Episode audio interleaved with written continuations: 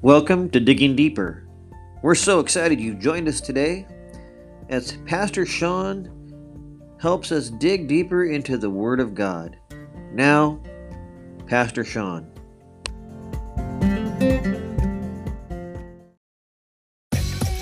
Hey, got no plans Sunday morning? Join us for Sunday morning worship at 10 a.m. Place of Grace Church, a place for you. Good evening, and welcome to Wednesdays in the Word. We're going to be continuing our study of Ephesians 3, probably hopefully closing it out tonight so we can get on to 4 next week. Uh, it's been a blessing to be able to teach this book. I love the book of Ephesians. Pray it's been a blessing to you. And just kind of give you a quick recap what we've been talking about so far. We've looked at Ephesians 1, where we are talking about God's ultimate plan and the ultimate plan of salvation and the grace that has been given to us and the work that was done on the cross and how we've been adopted and into an inheritance. In chapter 2, we talked about God's way of reconciliation and how he planned to bring those who were dead and make them alive um, through the work of the cross and the work of reconciliation between Jew and Gentile to make us all one body and one mind, one accord in Jesus. We finished, got it going on chapter 3 where Paul kind of gets revealing into that mystery, uh, God's mystery of reconciliation and Jews and Gentiles coming together and the mystery of salvation and how we are we are blessed by it and we are part of it and how we can you know, uh, fill it, you know, teach it to others. Um, and also principalities and powers, as we talked about last week. And so, uh, with that, let's go to Lord in prayer. Lord, I thank you for this night. I thank you for each one today that has joined us. We ask, Lord, that you'd open our hearts to receive that your word today as we dig deep and we learn more about, of you and how to live for you. In Jesus' precious name, amen.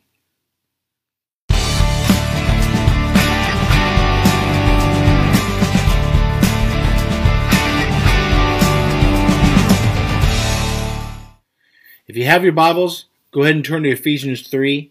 We're going to be looking at verses 14 and 15 first. And we're going to be talking about how Paul, you know, he's talked now about this mystery this entire time and and um, and what it all means and and, the, and how God knew it from the you know beginning of time and before, but it was revealed to to to us when he wanted it to be. And here Paul kind of switches up in, in chapter 3 and he he prays in light of that mystery. And so we're going to look at this and he says this in verse 14 and 15. For this reason I bow my knees to the Father of our Lord Jesus Christ, from whom the whole family in heaven and earth is named. Now Paul first he's, he says for this reason.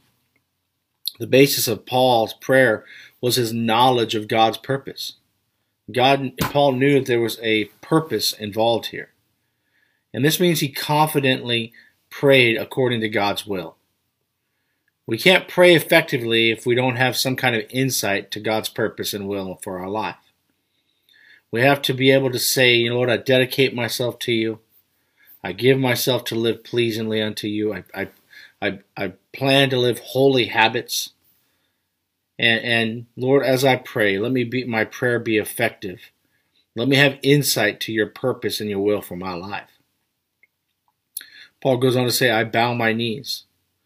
Paul prayed in the posture of bowing his knees, on his knees.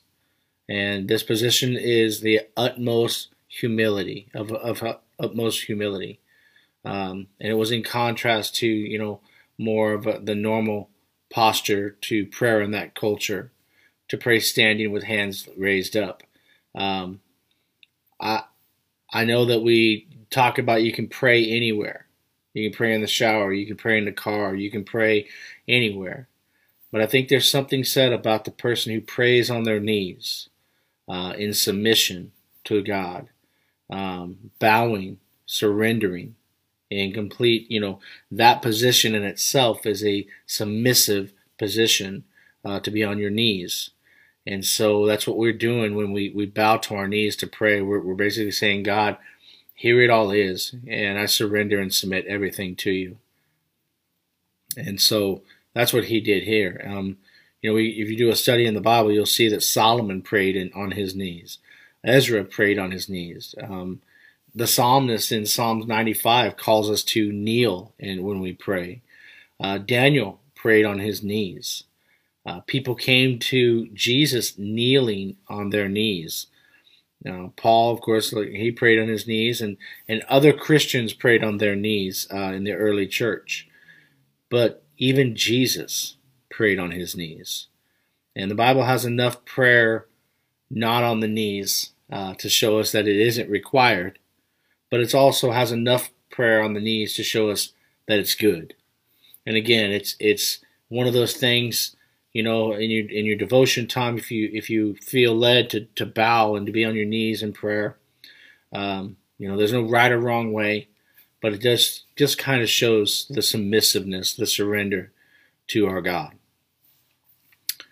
He goes on to say to the Father of our Lord Jesus Christ. See, Paul directed his prayer right to the Father, who is presented as the planner, and remember, of this mystery. Um, he is the planner, he is the head of the Trinity.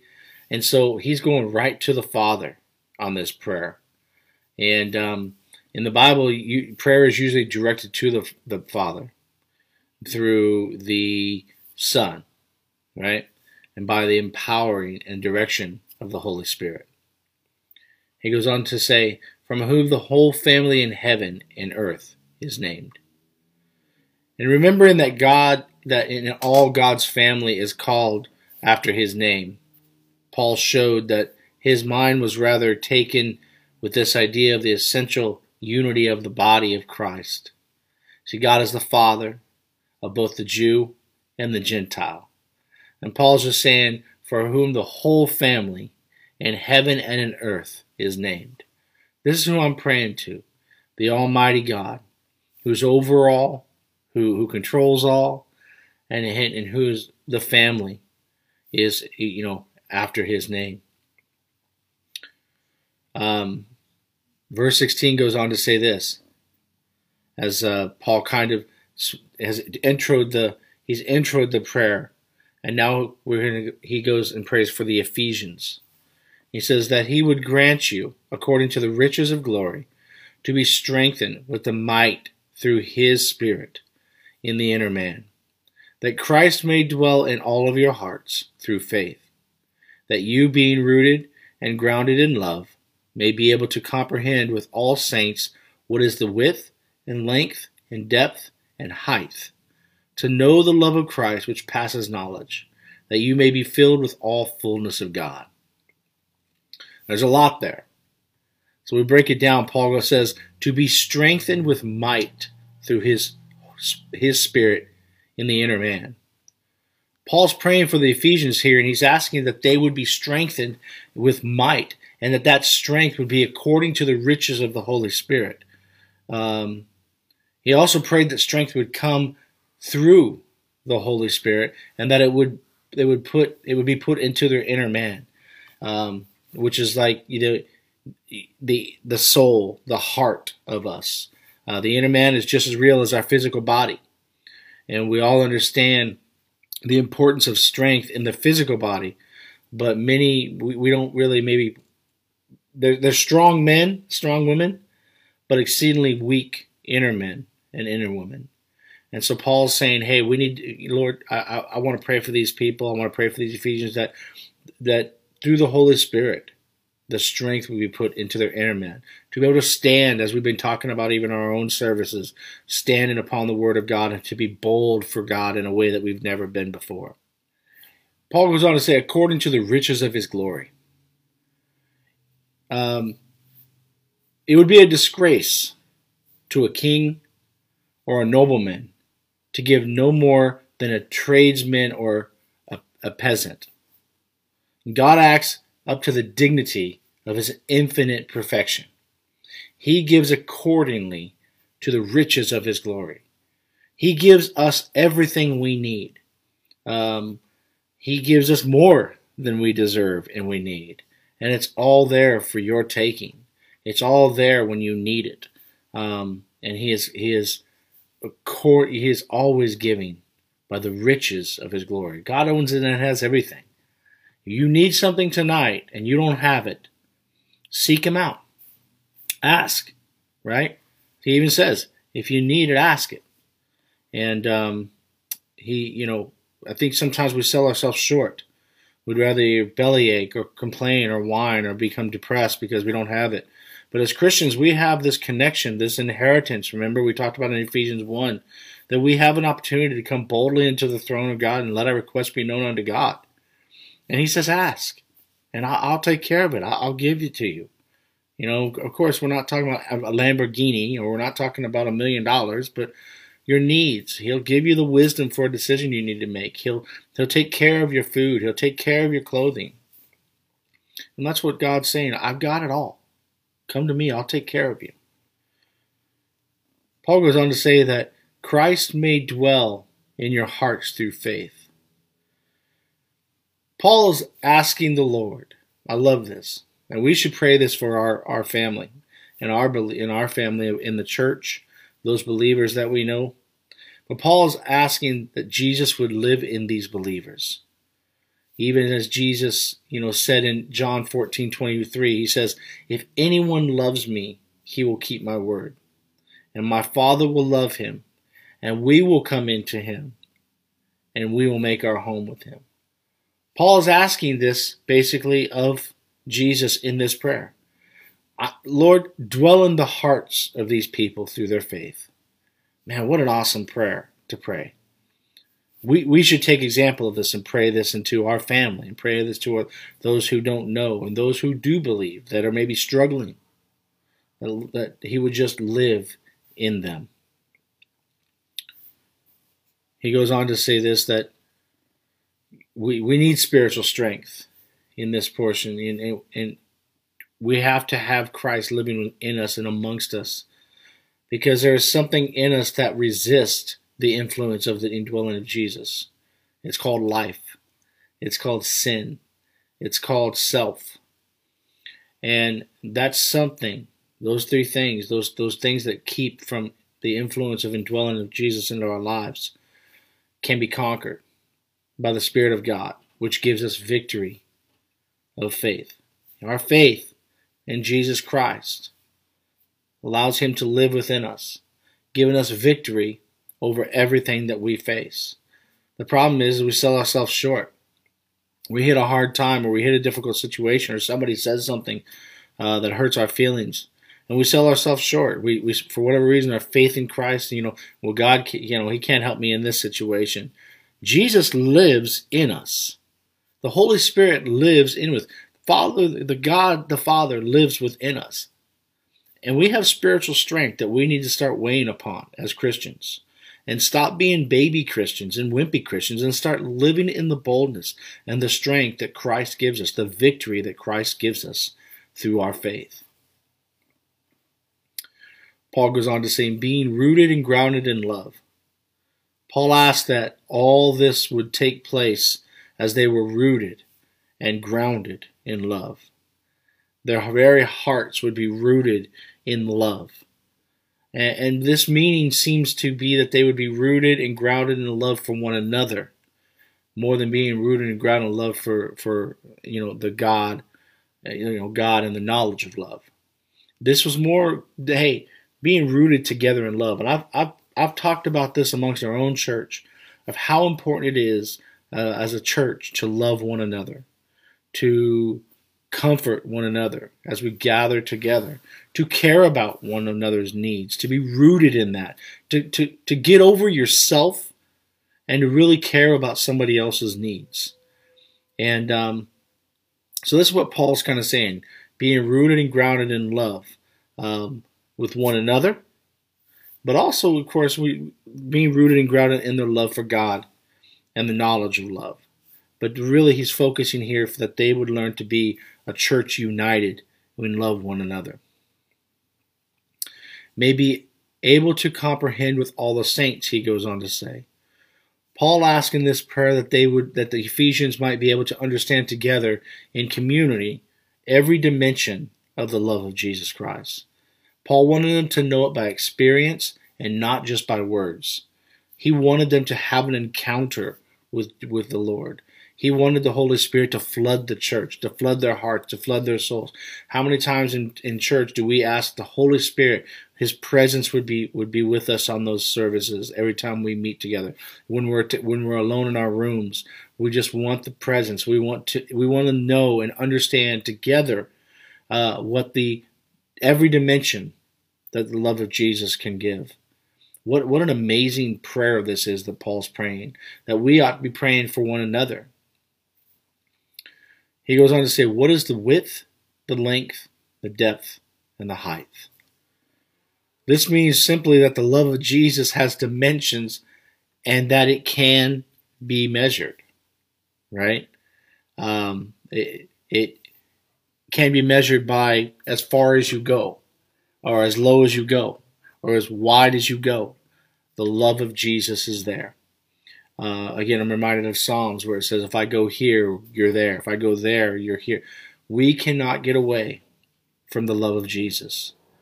And, and so Paul's basically just saying, I want the Ephesians, I want them to know, Lord, your love with, that has unboundless dimensions this way, this way, this way, this way.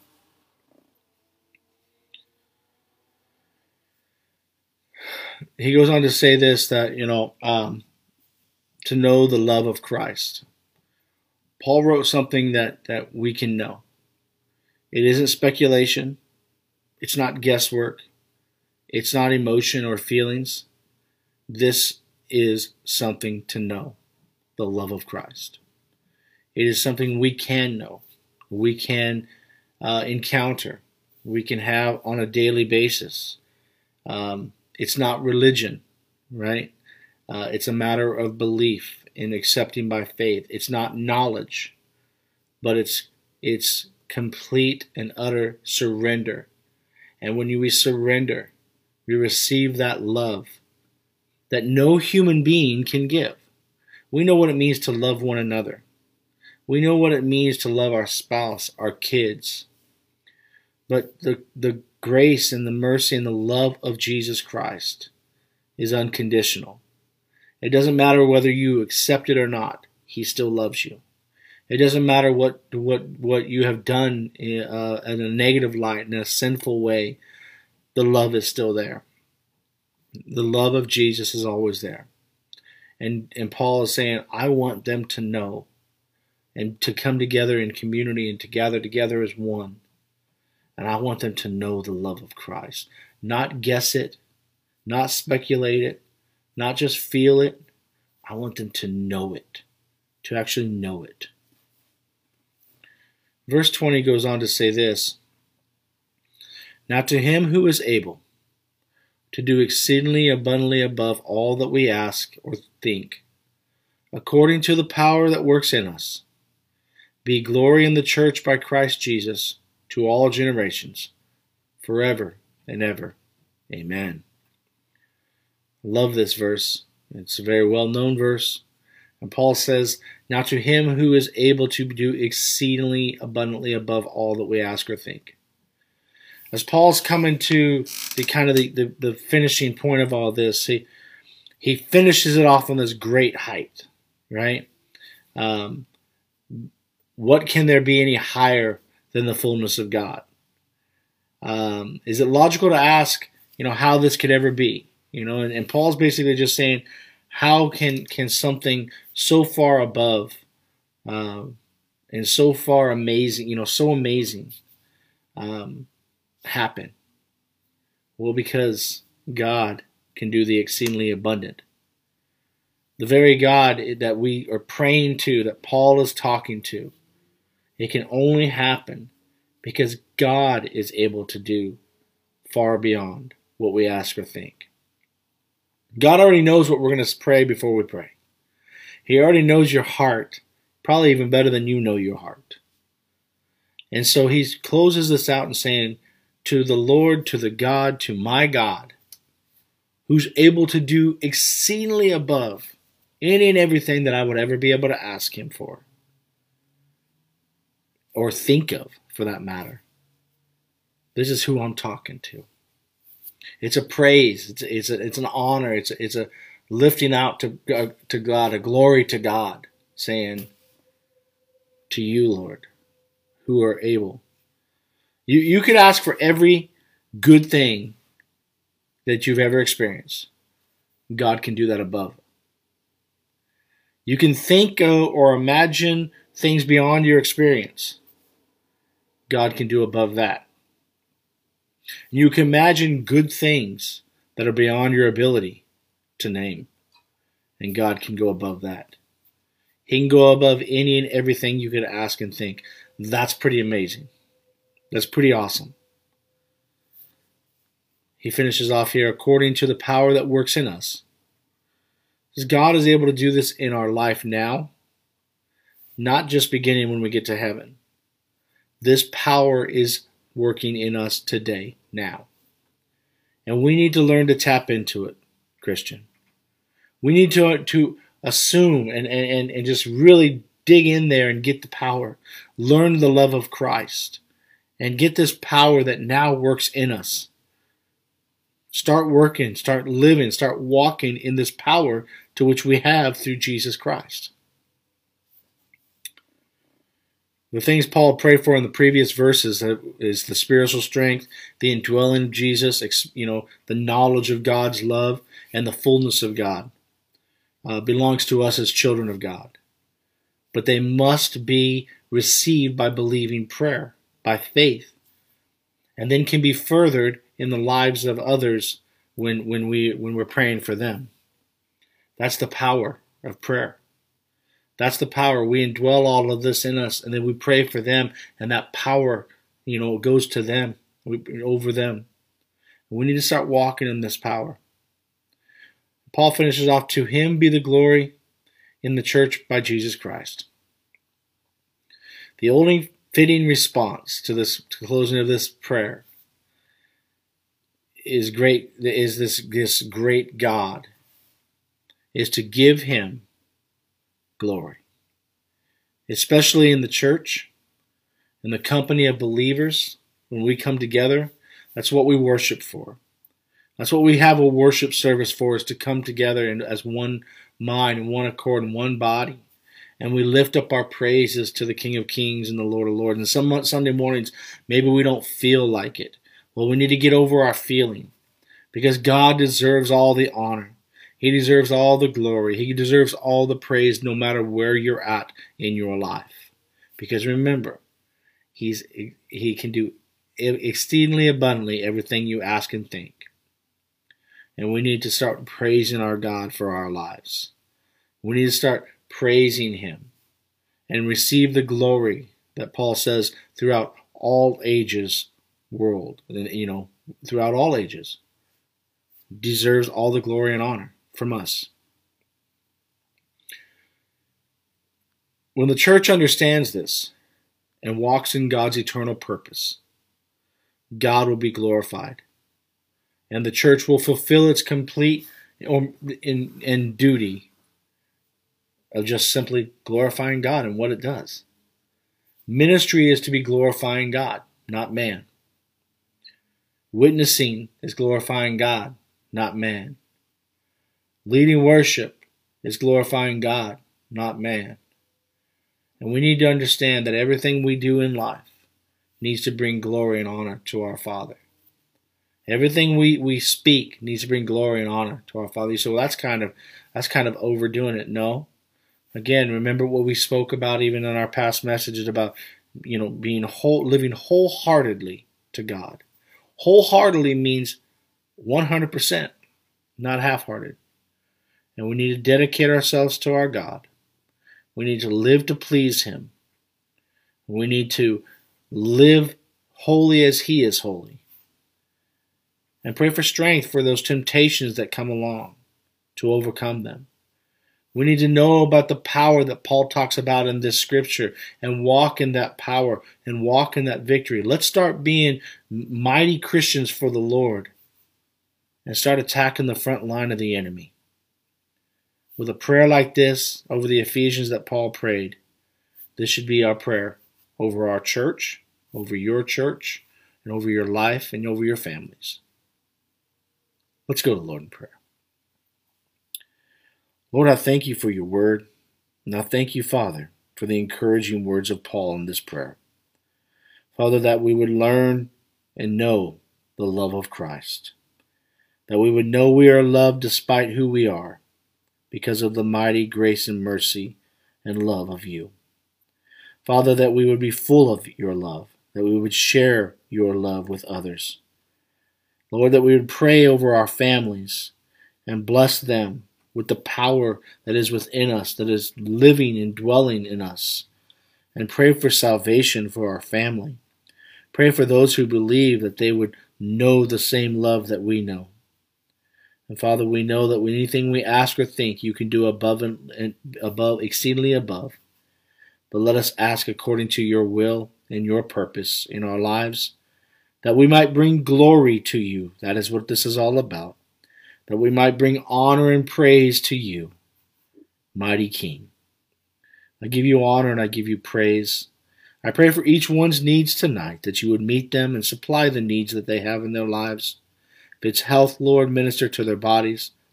If it's finances, minister to them, Lord God, and give them wisdom. Whatever it may be, relationship, Father, just minister your guidance and your direction and your wisdom to them. And we'll forever give you honor and praise. In Jesus' precious name. Amen and amen.